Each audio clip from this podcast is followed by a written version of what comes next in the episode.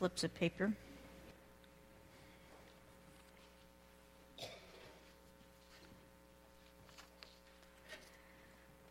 Well, in Christ, you can overcome. And that's the focus of the series that we started on Easter.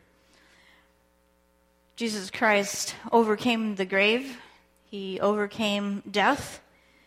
But before he overcame, he suffered a great trial, didn't he? An, overwhel- an overwhelming battle with evil came before his overcoming victory.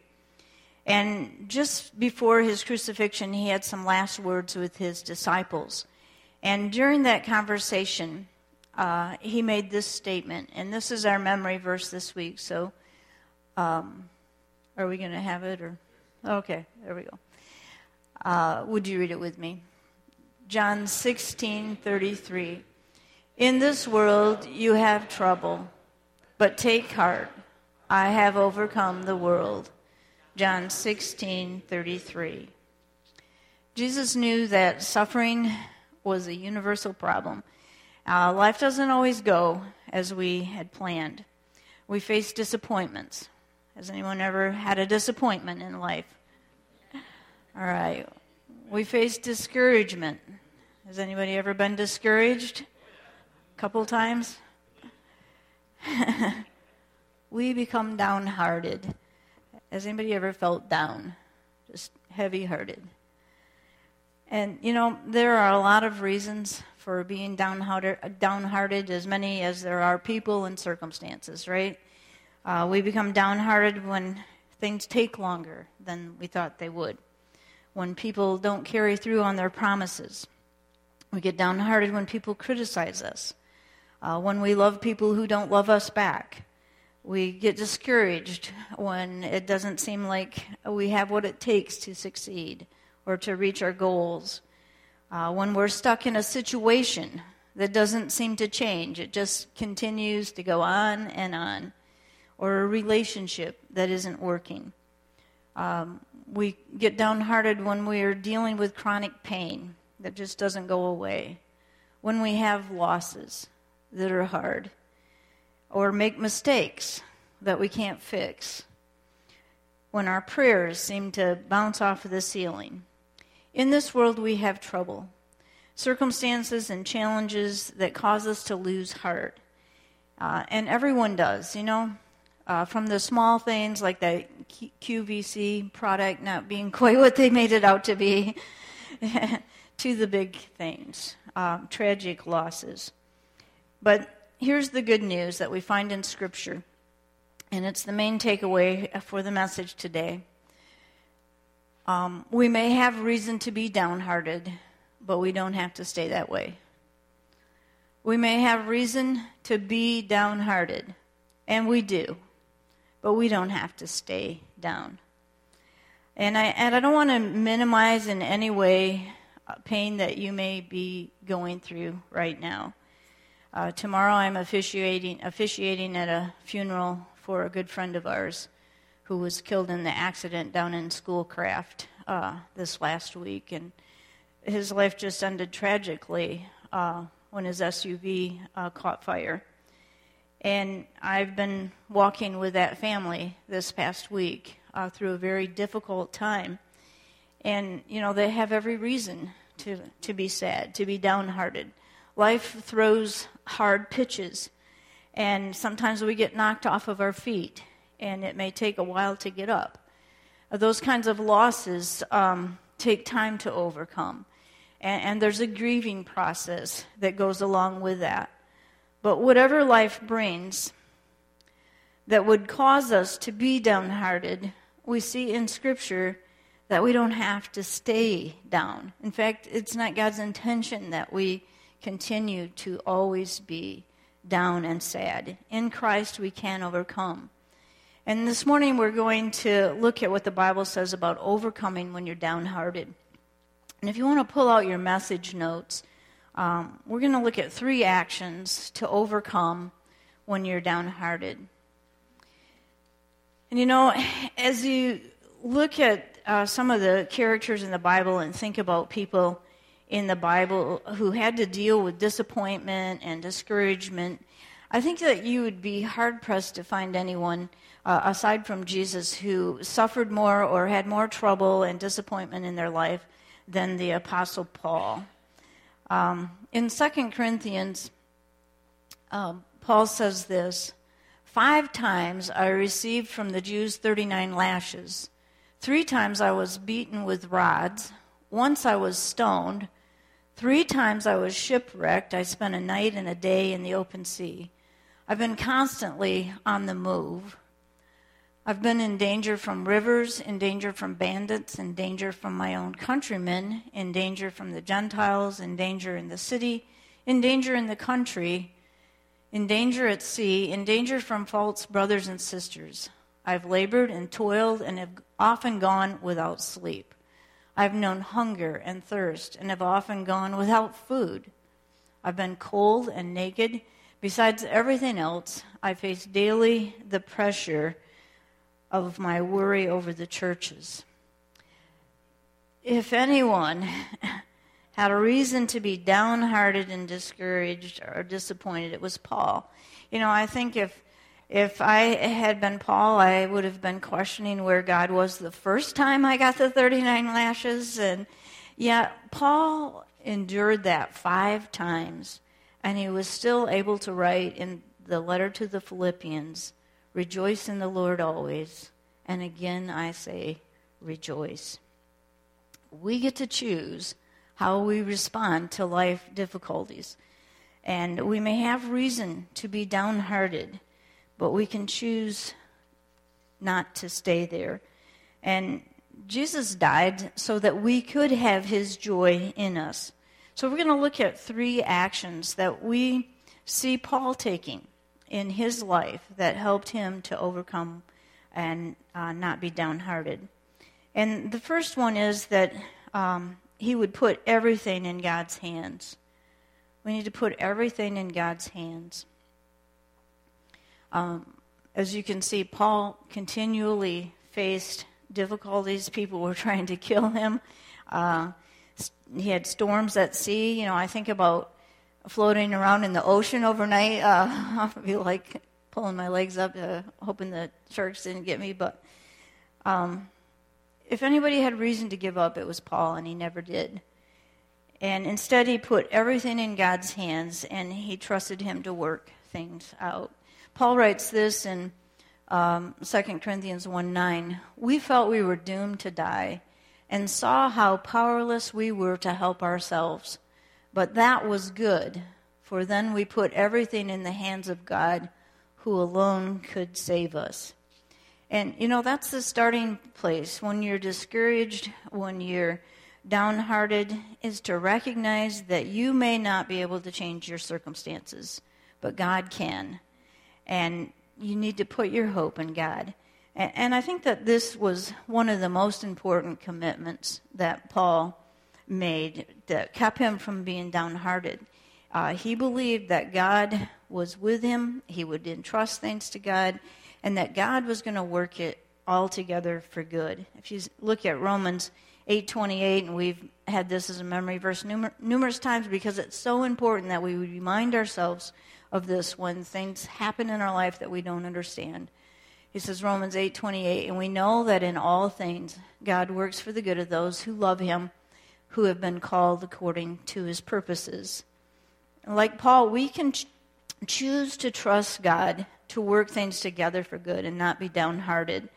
And and part of what it means to entrust things to God then is to believe that God knows what's best and to um, part of entrusting it is to be willing to wait for God's timing.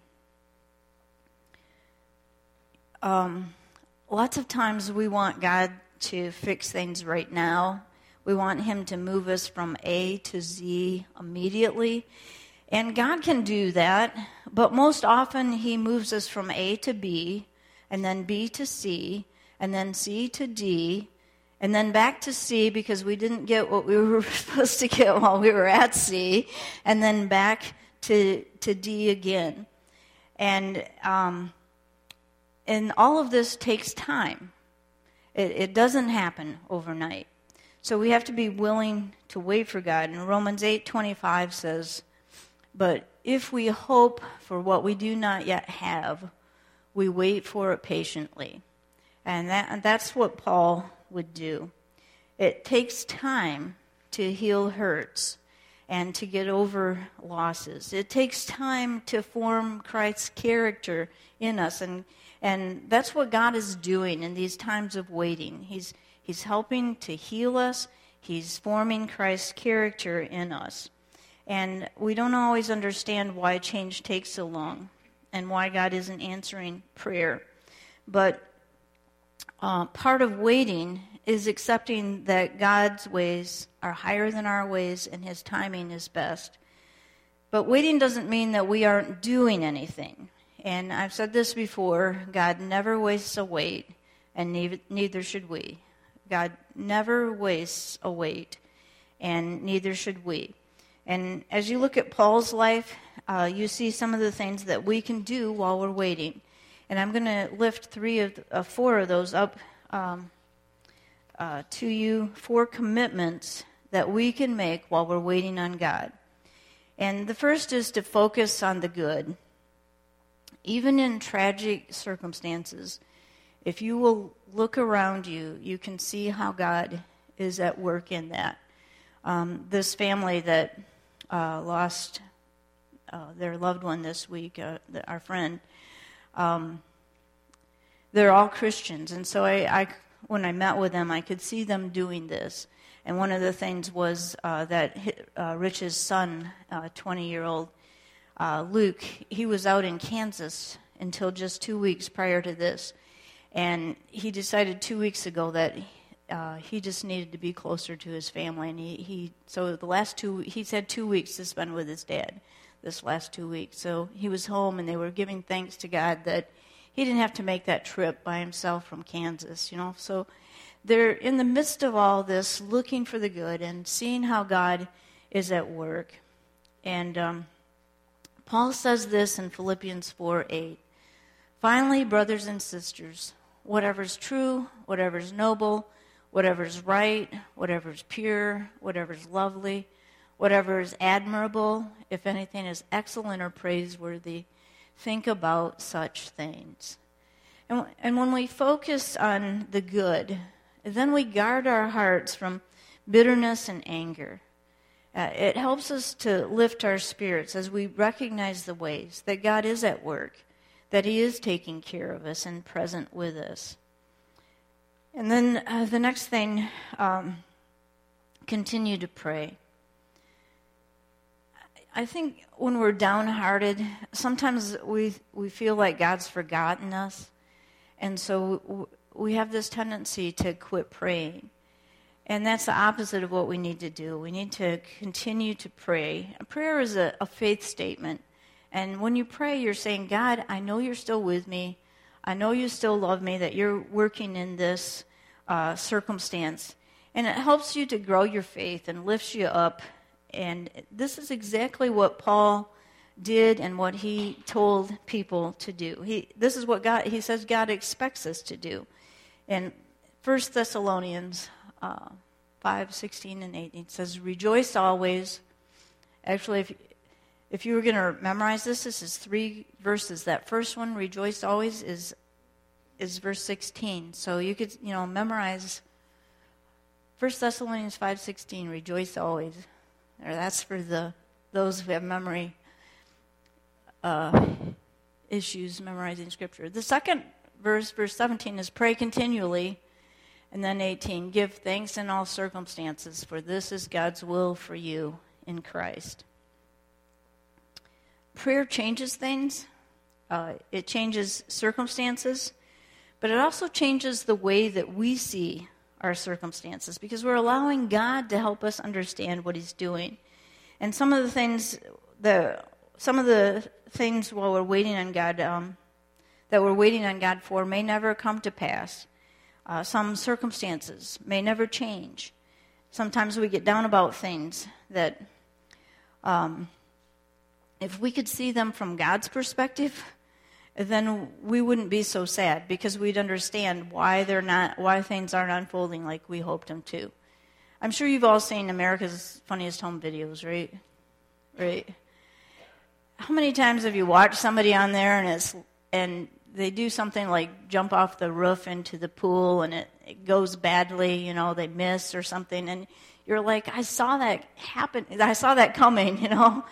How could they have thought that was a good idea? And I think that that's how it is with God in us sometimes. You know, he we're so God, we want this. God, I want that relationship. Got to have this boyfriend or whatever it is, you know. And God is like, that's so not a good idea. and so sometimes God doesn't answer our prayers the way that we hope He would because He knows what's best for us. Continue to pray. Let God unfold His plan and help you see what He has in mind for you. So you want to stay connected to God. And then the third commitment is to stay connected to people. Uh, intentionally connect with encouraging people.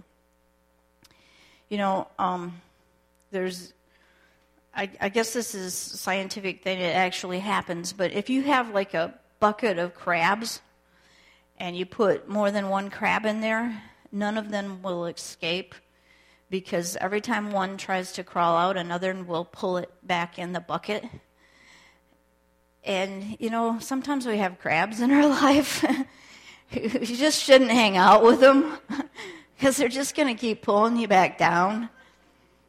You know, find some people who are encouraging. Hang out with the people that God's put in your life who build you up, who care about you, who love you and continue to uh, connect with them. Um, you can see this in Paul's life. He's always got somebody that travels with him, and he really understood the need for encouragement from others and the importance of community in this battle against discouragement.